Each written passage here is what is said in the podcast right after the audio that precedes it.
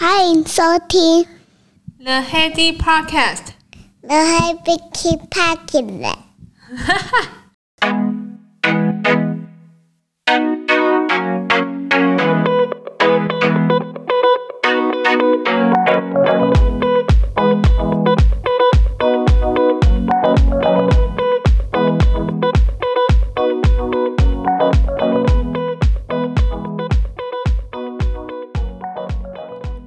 回到 The Heady Podcast，好久不见啦，我回来了。有没有觉得消失了快要一两个月的感觉？我自己也觉得时间怎么这么漫长？这一个月，就之前跟大家分享过，我之前怀孕，然后在四月的时候有生下了宝宝。今天没有什么呃有生产力的呃工具跟职场经验要跟大家分享，反而是想要跟大家闲聊一下。在工作之余，男生跟女生，其实我们回归到家庭，其实有时候需要面临到的一些的挑战，尤其是像现在啊，呃，有新的成员加入之后，整个家庭生活的模式跟常规习惯都有巨大的改变，不管是。妈妈还是爸爸，也就是两夫妻在产后生活，就是这一个月里面的呃习惯跟生活模式的改变，其实真的太多方面可以让人产生忧郁的感觉。所以呃，产后忧郁这不是讲讲而已哦。以前其实，在生第一胎的时候，我自己没有发现我有这个症状，然后后来是呃在。有一次闲聊之后，那 Jason 就说：“哦，其实你那时候产后的时候有被我吓到，就是说好像好像有一次晚上就是在月子中心，然后有哭吧。然后因为我很少哭，所以他那时候有点吓到，所以他那时候就觉得好像是不是有一点这种症状在。可是后来好像也出了月子中心之后就好蛮多的。那这一胎其实因为大家对于产后忧郁已经有逐步的了解，或对于忧郁有一个逐步的初步的了解，就是当自己察觉不对的时候。”可以做一些相对的一些应对，所以我今天想要聊聊一些呃产后的身心灵的状况的变化，在女生来讲的话，可能可以作为参考，像还有会聊到一些呃月子啊、月中跟月嫂的差别，然后也会想要聊一下是说到底结婚之后生小孩这件事情的一些共同目标，或者是你对于朋友的一些问候。嗯，其实不要把呃对方要不要生小孩这件事情挂在嘴上，有可能会对造成一些朋友他想要生小孩，可是还在努力当中的一些压力。这一集就想跟大家闲聊一下这些话题，那有兴趣的话，请继续收听。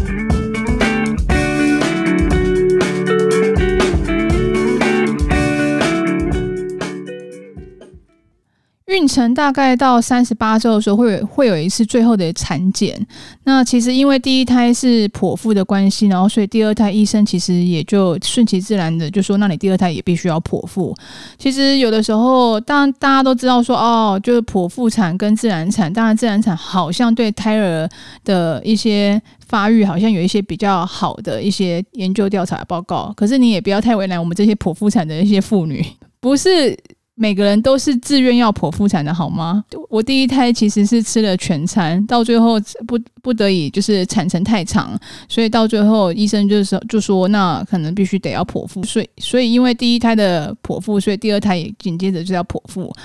如果预期第二胎要剖腹的话，一般的人其实在有准备的状况底下，还可以算日子啊，然后呃说剖腹产的。呃，产妇可以比较优雅的走进医院，或干干净净把自己整理整理好、梳妆好，跟把洗干净，然后把一些待产包都准备好，就是很从容优雅的去医院。这件事情倒也没发生在我身上，因为我第二胎其实看了日子，医生那时候有给我们一个礼拜的时间去做选择，说啊这一周应该可以就剖腹生产的日子，那这一周里面选一天，那我们来约时间就剖腹这样。然后我们选了一天，就原本是选择五月一号。我们在最后一次产检的时候，呃，因为到最后的孕期的一两次，他都需要听胎心音，所以我们就先到了胎心音那边去躺着，然后一般照照正常的情况下，大概十五分钟监测一下胎心音，没有什么异常的话，你就可以下去做呃最后的例行性的产检。就那一次我躺着躺着啊，就就他说要躺十五分钟嘛，我就不由他，我就在我就在那个呃监测室躺了十五分钟，就护士进来一看啊，看了那个就是我们也看不太懂的报表，就那个报表纸他拉起来一看。他就默默的就嗯，哎，妈妈，我们再测个五分钟好了。然后我就想说，怎么了吗？他说，嗯，没没事啦，就是宝宝好像也没什么太大的动作，然后我们再测五分钟就好了。就他就在帮我再测五分钟，然后就五分钟又再进来，然后他就看了一下那个我看不懂的图纸，然后就说，嗯。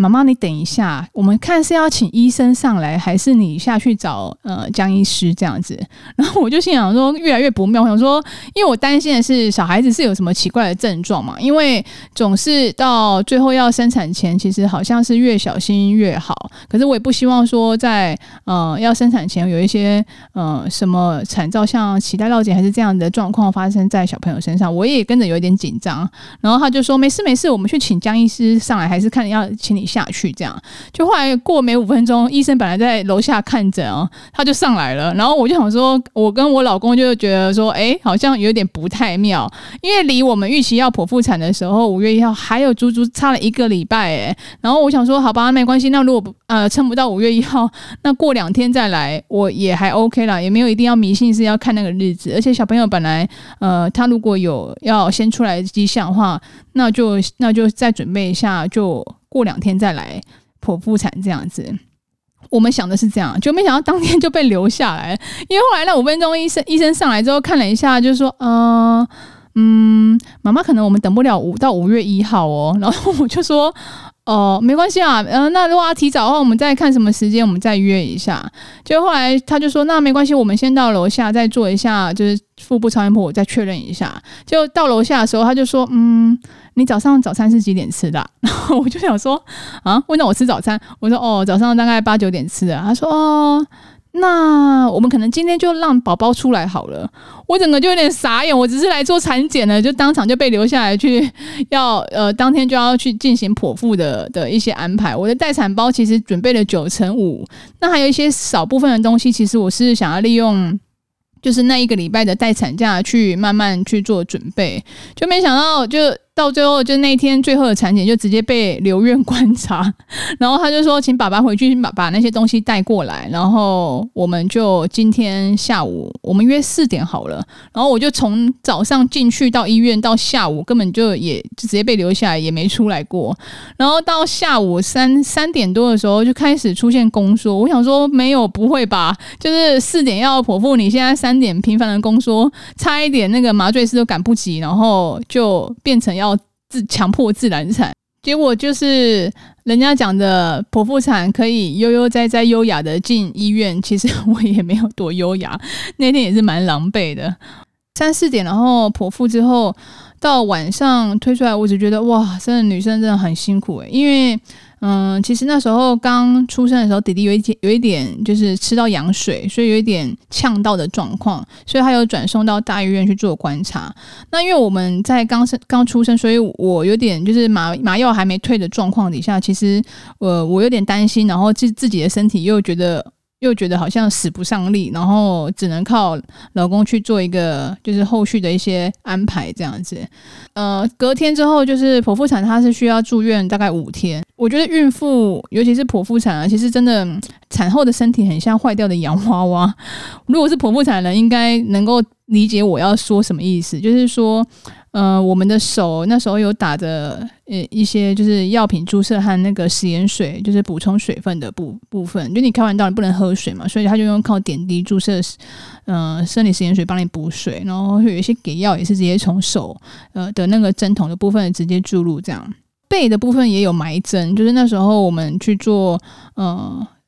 全身麻醉就是剖腹的时候，其实。他埋的针是在背后，听说那个针也蛮长，可是因为我也没看到那个那个实际的针有多长，只知道说其实你在昏昏沉沉的时候，就麻醉开始了，他他就帮你直接把那个针给埋好了。还有什么各种各样的痛都来了，就是 肚子的肚子的那个，就是剖腹产的缝纫的那个伤口的痛啊，然后外面是缝纫伤口痛，那里面又宫缩，就是就是它还是会有必要的宫缩嘛。那你身上有埋的尿管，然后从头到到脚还有脚背的那个针也都埋着，所以整个身体的状况我真的很像。很很像坏掉的洋娃娃，就全身都在痛着，然后你真的心情上面不会有太美丽的时候。那时候我就能够体会到说，哦，人家讲的产后忧郁，大概是从那个时候开始吧，因为你。我们会觉得说，怎么身体可以伤成这个样子？就是为了生一个小孩，女生的牺牲真的其实是蛮大的。排除像刚刚那些，就是呃手术后的一些，就是埋管、埋针跟就是宫缩痛跟伤口痛之外，你后续还需要面对，就是不管是剖腹产还是自然产，妈妈都一定会面对到的，就是挤奶啊，你的胸部的呃各种摧残啊，然后还有要追奶啊。怕小孩子喝不够啊，然后再来就是那一个月左右之后就开始面临产后掉发。虽然产后掉发其实是会恢复的，就是它是荷尔蒙的关系，所以它会再长回来。可是那个掉的那个掉发真的蛮恐怖的，就是你都会觉得怀疑自己是不是生。我觉得在当下那第一个礼拜。你一方面会担心小孩子的健康，二方面你又在看着自己身体的状况，你会觉得说，哦，这人生在这个时候也太狼狈了吧？因为在产产院里面嘛，其实你什么事情也不能做，当然电脑也不会带去啊，然后看手机又太伤眼了，所以只能无聊的时候看一点平板，还是听一点 podcast 这样子。那时候连这样的状况底下哦，你会发现自己情绪真的比较低落，我连看韩剧都会掉眼泪，在第一个礼拜真的会。这样子，当你自己都有察觉到你自己身体的异样跟情绪的异样的时候，我觉得这个时候其实我我大概知知道说啊，大家有在大家有这样的状况，然后我也察觉到自己的不对劲，然后我其实产后的妇女，人家说其实荷尔蒙呃的关系会导致忧郁状况，可能是这样的关系，也可能是刚刚就是各种的疼痛让产妇的一些情绪真的比较低落一点，然后我觉得这个时候。呃，我们也不用怕担心说，就是会造成家人的困扰。我觉得就，所以这个时候你应该要释放一点，就是求救的讯号，跟你的另外一半说，你你可能觉得你的身体状况好像有一点产后忧郁的状况。那我自己也也是有看一些那个 YouTube 影片啊，就说啊，其实因为是荷尔蒙的关系啊，加上一些各种的疼痛，所以产妇会心情低落是蛮正常的。一般来讲，在荷尔蒙在两个礼拜之内，应该就会慢慢的调整回来，而且在两个礼拜之内身体的各种疼痛应该会达到比较舒缓的一个程度。所以，一般这种状况，两个礼拜内应该要得到比较大部分的呃抒发跟舒缓在情绪上面。所以，在这两个礼拜之内。给老公的建议，其实真的就是多顺着老婆一点啊。那两个礼拜之内，其实妈妈真的无法很无法自己去克制，说哦还要强颜欢笑，还是要乐观面对啊？那个真的有点困难。呃，我就直接跟我老公说，哎，我觉得我我好像有点产后忧郁的状况。那一般这个状况应该两个礼拜会有所舒缓。可是如果两个礼拜之后我的状况还是怪怪的话，那你你自己觉得有一点奇怪的话，你要再跟我提醒一下，因为可能因为现在产后忧郁是比较大家比较知道会有的状况，那一定会有一些门诊，就是或者一些相关的管道去可以协助妈妈去面对这后面的一切。要不然，其实你的忧郁会影响你的呃，就是带小孩啊。的开心的程度跟产奶量这些心情上面都会有影响的。这个时候释放出一些讯息，我觉得是好的。爸爸在这个期间其实也都蛮辛苦了，就是也多也多担待一下，就是妈妈的各种的呃。不变，自己女生也是想一想，其实我们在呃两个礼拜或者是在那个月中的时候，虽然我们都是在做自我修复的一些过程，可是呃在在外面的一些事物杂物啊，像你要买什么东西啊，吃的、喝的、用的，小孩子的东西啊，还是小孩子出院要办的东西，还是家里的一些事物，爸爸一肩扛起的。呃，责任其实我相信，爸爸在这个月其实也是相对的忙碌到非常疲惫，这我能够理解了。可是就是，嗯、在互相理解的过程当中，我呃这次有追到一个剧是气象厅的人们，我觉得这个最后一集的时候有一个那个就是配角，我觉得她对她老公讲的话其实也是蛮值得醒思的。就是那个状况，就是说啊，老公就是为了工作很久很久都就是忽视家里的一些需求，那老婆其实。那时候有跟他诉请，就是离婚，说，哎，我觉得这样子可能我们真的太久都这样，好像也没有成为夫妻的必要，小孩也长大，那我们就离婚吧。老公其实也蛮木讷的，就到最后，老婆就是在崩溃底下，就说，就是你可以不要一直抱歉嘛，就因为那老公一直跟他说道歉，说啊，我我真的就是长年以来的忽视啊，非常抱歉的，很抱歉，很抱歉。然后老婆就说，你除了抱歉，其实你还可以呃跟我说说，就是你辛苦了，或者。是说谢谢你对家家里的付出，哇！我觉得听到这个真的是呃蛮感人的。其实呃不管是呃老婆对老公还是老公对老婆，其实。呃，除了抱歉跟辛苦了之外啊，就是用另外一种说法，就是跟对方道声谢谢，就是比较具体的说声谢谢，就是说，哦、谢谢你帮家里的小朋友去做这些的准备啊，还是说谢谢妈妈的，还是辛苦的把小孩生下来，就是帮家里多添了一个小宝贝，也也也是用谢谢的角度去做一个论述，我觉得这样子会对。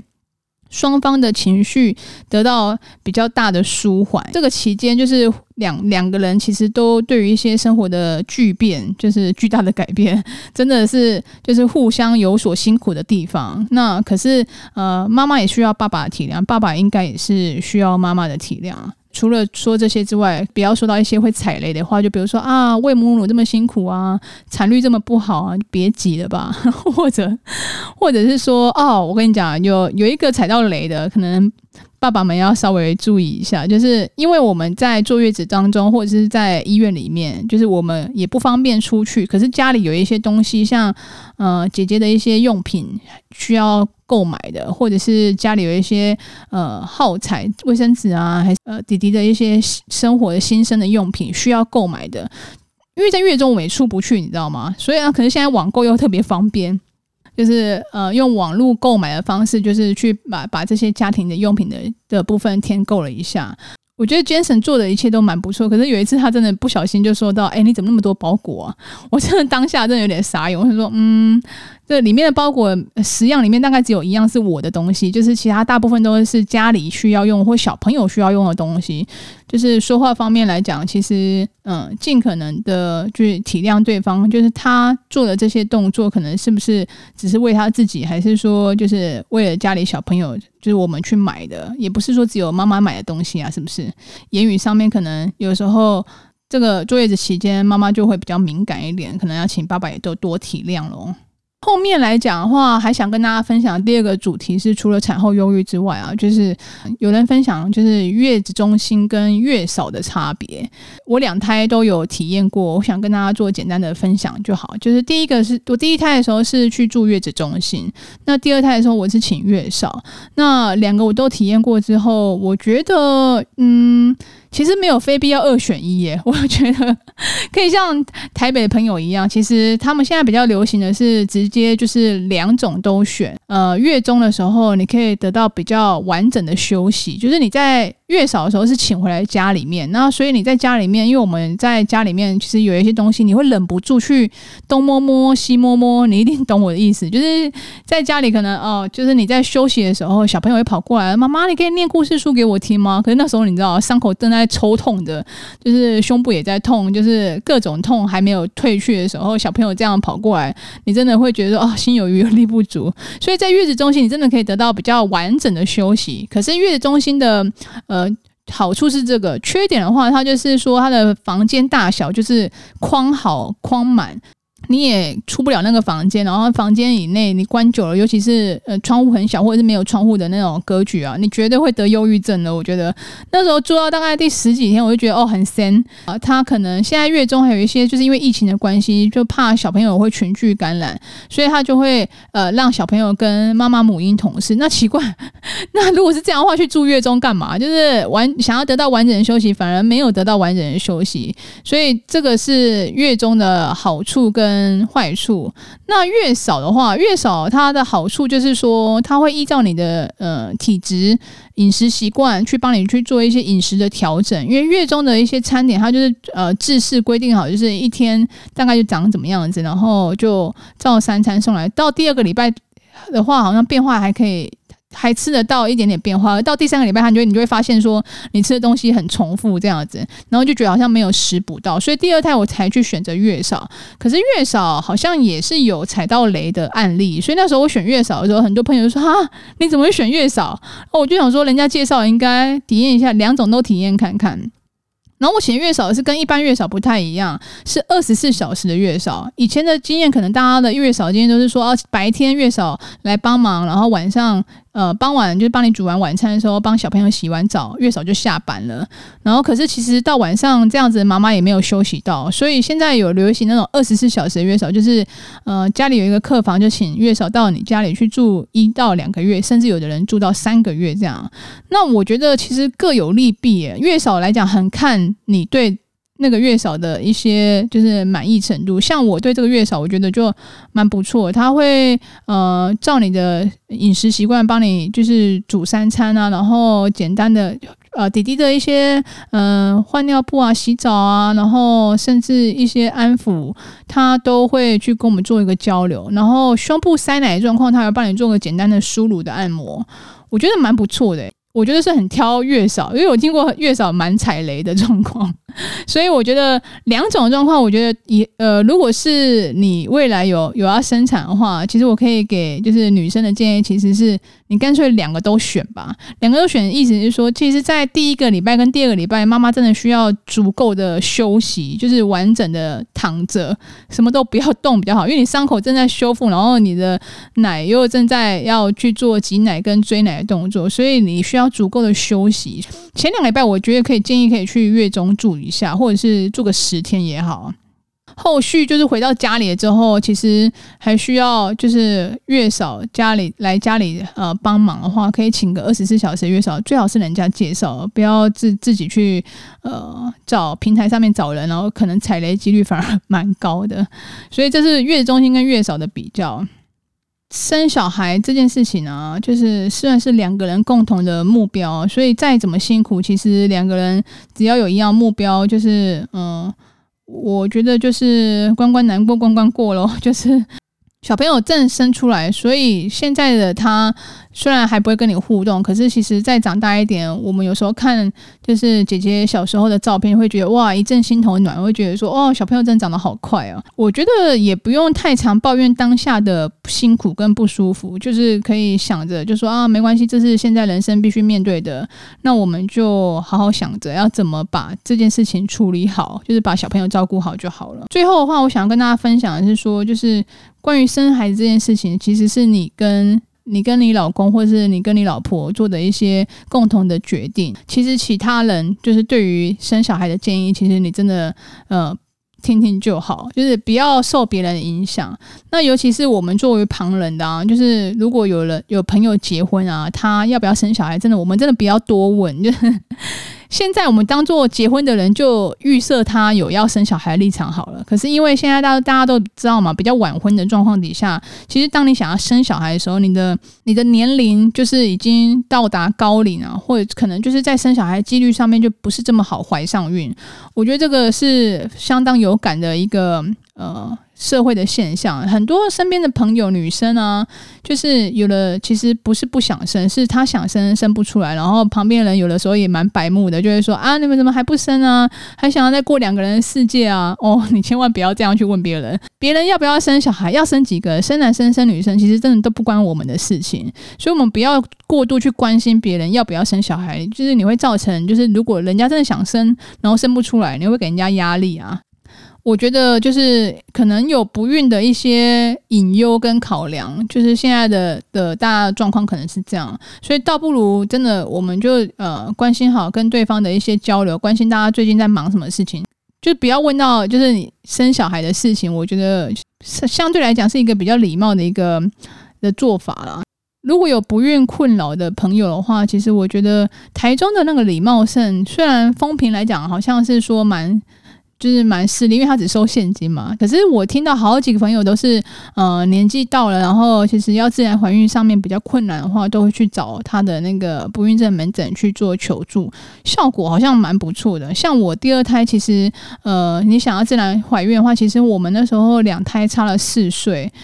你中间其实我们就是顺其自然，在第二年的时候跟第三年的时候就发现说，哎，其实没有像以前这么容易怀上，然后所以就是有去咨询一下，还好没有走到最后的人工生殖，就是没有受到这么多的苦痛。他的一些专业的建议跟检查机器都是最新的，就是如果有这方面困扰的朋友的话，其实可以去呃找找看，搜寻一下台中李茂盛他的这个医院，对于全台湾还有跨海来去做求孕的话，他的这个呃医院。这个蛮厉害的，给有需要的朋友也做个参考咯。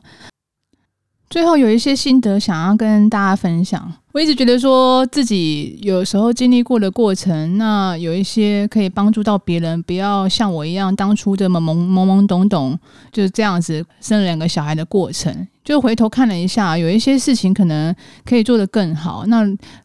也想说跟大家分享一下，就是我的心得，或许是可以成为你的一点点的参考。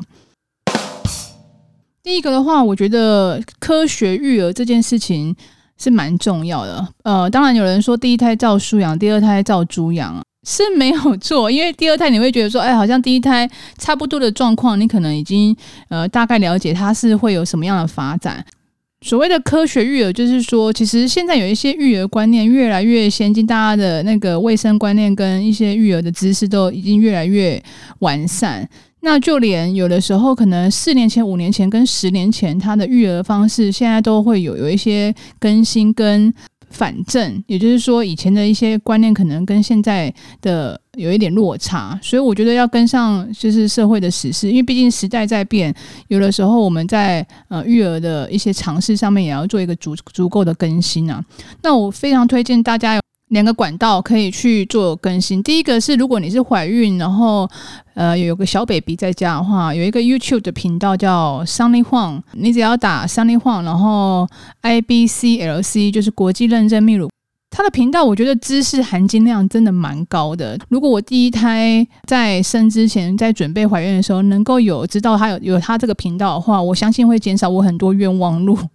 然后我也会对于怀孕生产这件事情有个有一个比较好足够的了解跟准备。第二个的话是黄丛林的书籍，小儿科医生他他所出的书其实一定是嗯、根据有呃科学知识背景的才会去做一个整理。像他最近有改版的一本书叫《带孩子远离过敏》，因为这本书其实在十年前他出了第一版。在这期间，就是十年内，他发现说有一些知识，他可能呃可以把那个说的更好，或者是有一些研究能够更肯定是要这么方向这么做的话，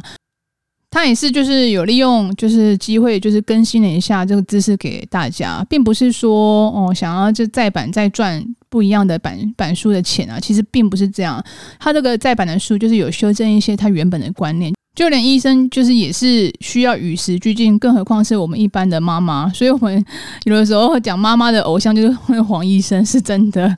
那里面他就其实有纠正了我一个呃怀疑的概念，就是之前对于我我对于小孩子的零食跟糖的迷思，有时候我也会被就是另外一半和就是爸爸妈妈给影响，说啊，其实小孩子吃一点糖无所谓。对啦，是没错，我也觉得说小孩子完全禁止他吃糖，好像就真的也蛮可怜的。所以我有时候虽然大部分都是我在管控，可是嗯、有有一些时候我还是会呃放放宽标准，让就是姐姐也吃一点糖这样。那其实他这里边的书就有讲到说，其实现在的糖跟以前的糖真的成分里面的成分。标示差了蛮多的，那其实不是糖果的糖不能吃，就是你只要是天然的都无所谓，像一些蜂蜜啊，还是。嗯，砂糖做成的天然的那个零嘴的话，其实是 OK 的。可是现在的零食啊，加了很多色素，那你把成分表一打开，里面就有一些你认不认识不出来的色素啊，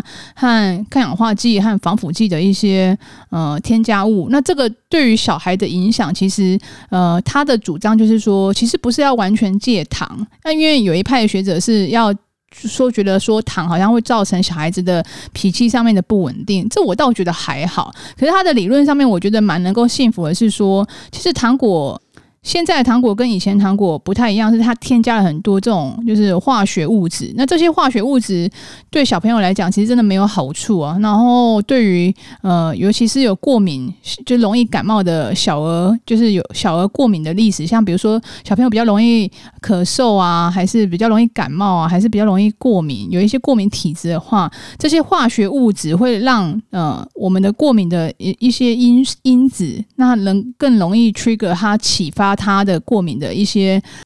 可能只有一点点过敏源，然后就可以让他的那个过敏因子就可以被放大的表现。所以这个就是为什么，就是现在的很多妈妈都不不肯让小孩子吃太多糖果的原因啊。因为我是觉得有科学根据的，所以我我还是会让小孩子吃糖，可是就是尽量减少。我们也只能尽量啊，就是在我们能够管控的范围之内，尽量让他少吃一点。那毕竟阿公阿妈有的时候就是为了想要对小朋友好，所以偶尔一为之，我觉得也不要抹抹灭了他们童年的乐趣。可是因为以前的糖跟现在的糖真的成分差异太大了，所以我们是尽量能能够跟长辈沟通，就是少吃一点为妙。那其实，在我们能够管控的范围之内，就是真的越少越好，或者或者是你就给他吃一些比较天然的食物。就是科学育儿方面，我觉得有一些观念来讲，跟我们以前的真的不太一样。实时的更新，我觉得对现在环境的改变跟对小孩的影响，其实是有正相关的。第二个的话，我觉得是所谓的教练经验分享，我非常尊重，就是有专业。背景的人士，就不管他在什么领域啊，育儿还是泌乳、保姆或学校的老师，就是这些，就是有专业背景的人，相对的经验一定会比我们好上太多。所以我觉得，在一个未知的状况底下，如果你能够跟专业咨询的话，所谓的专业咨询的话，就比如说像我现在的月嫂啊，他会分享各种的那个育儿的的 tips，小孩子的生活作息啊，还是好用的工具。泌乳协会咨询的话，像刚刚那个 Sunny Huang 他。国外的经验就是说，在产前的话，可以去做一些事前的咨询。那他会推荐你说，适合你待产包的准备啊，还是个人的情况啊，可以少走很多冤枉路。就是你花一点点钱去做一些专业的咨询，那你可以比比起你在那个 Google 搜索，然后搜索出一堆就是不太适合你本身应用的一些条件。我觉得找具有经验的朋友来做分享，也是相对相同的道理。就是他们已经走过了就是育儿的道路，一定会有像我一样的感。感触就是说，哦，如果当初能够遇上这样子的管道，或当初能够知道这样的东西的话，或许那时候就可以借由这些工具帮自己放松蛮多的一些情况。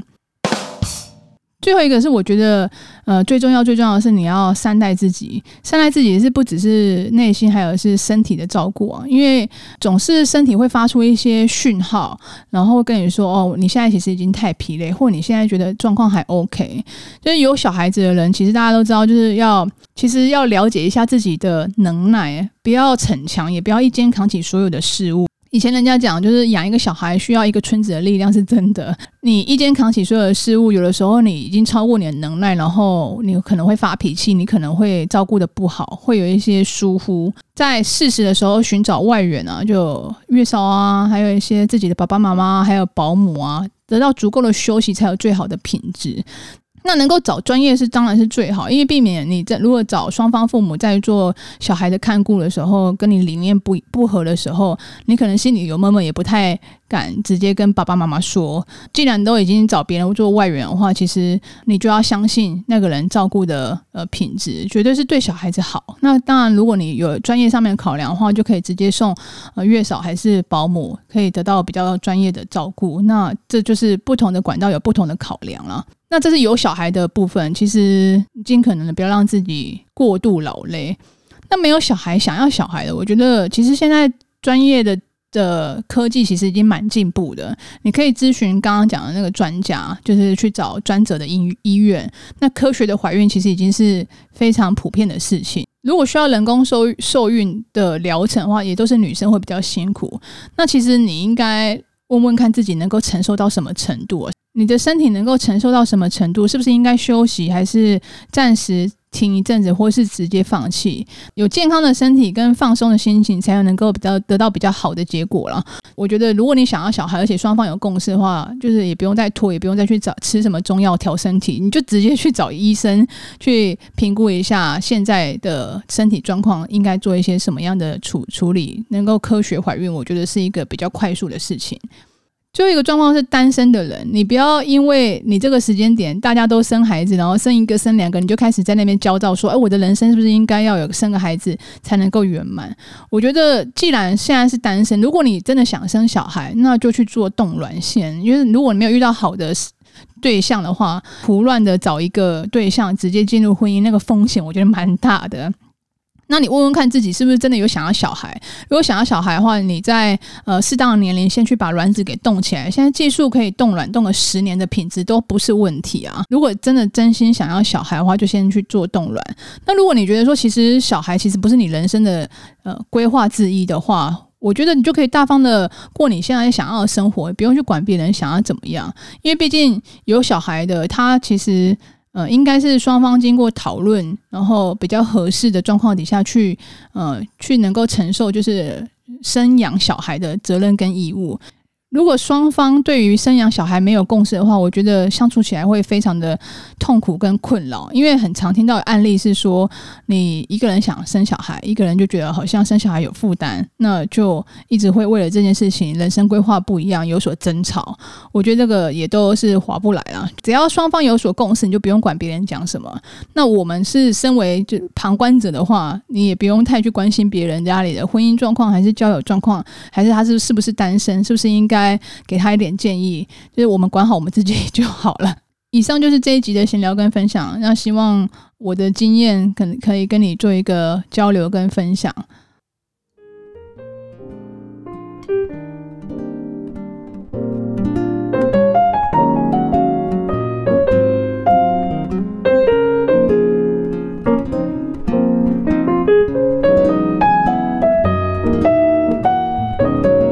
上就是这一节内容，希望你会喜欢，也希望对你有所帮助。那我们下一集见啦，拜。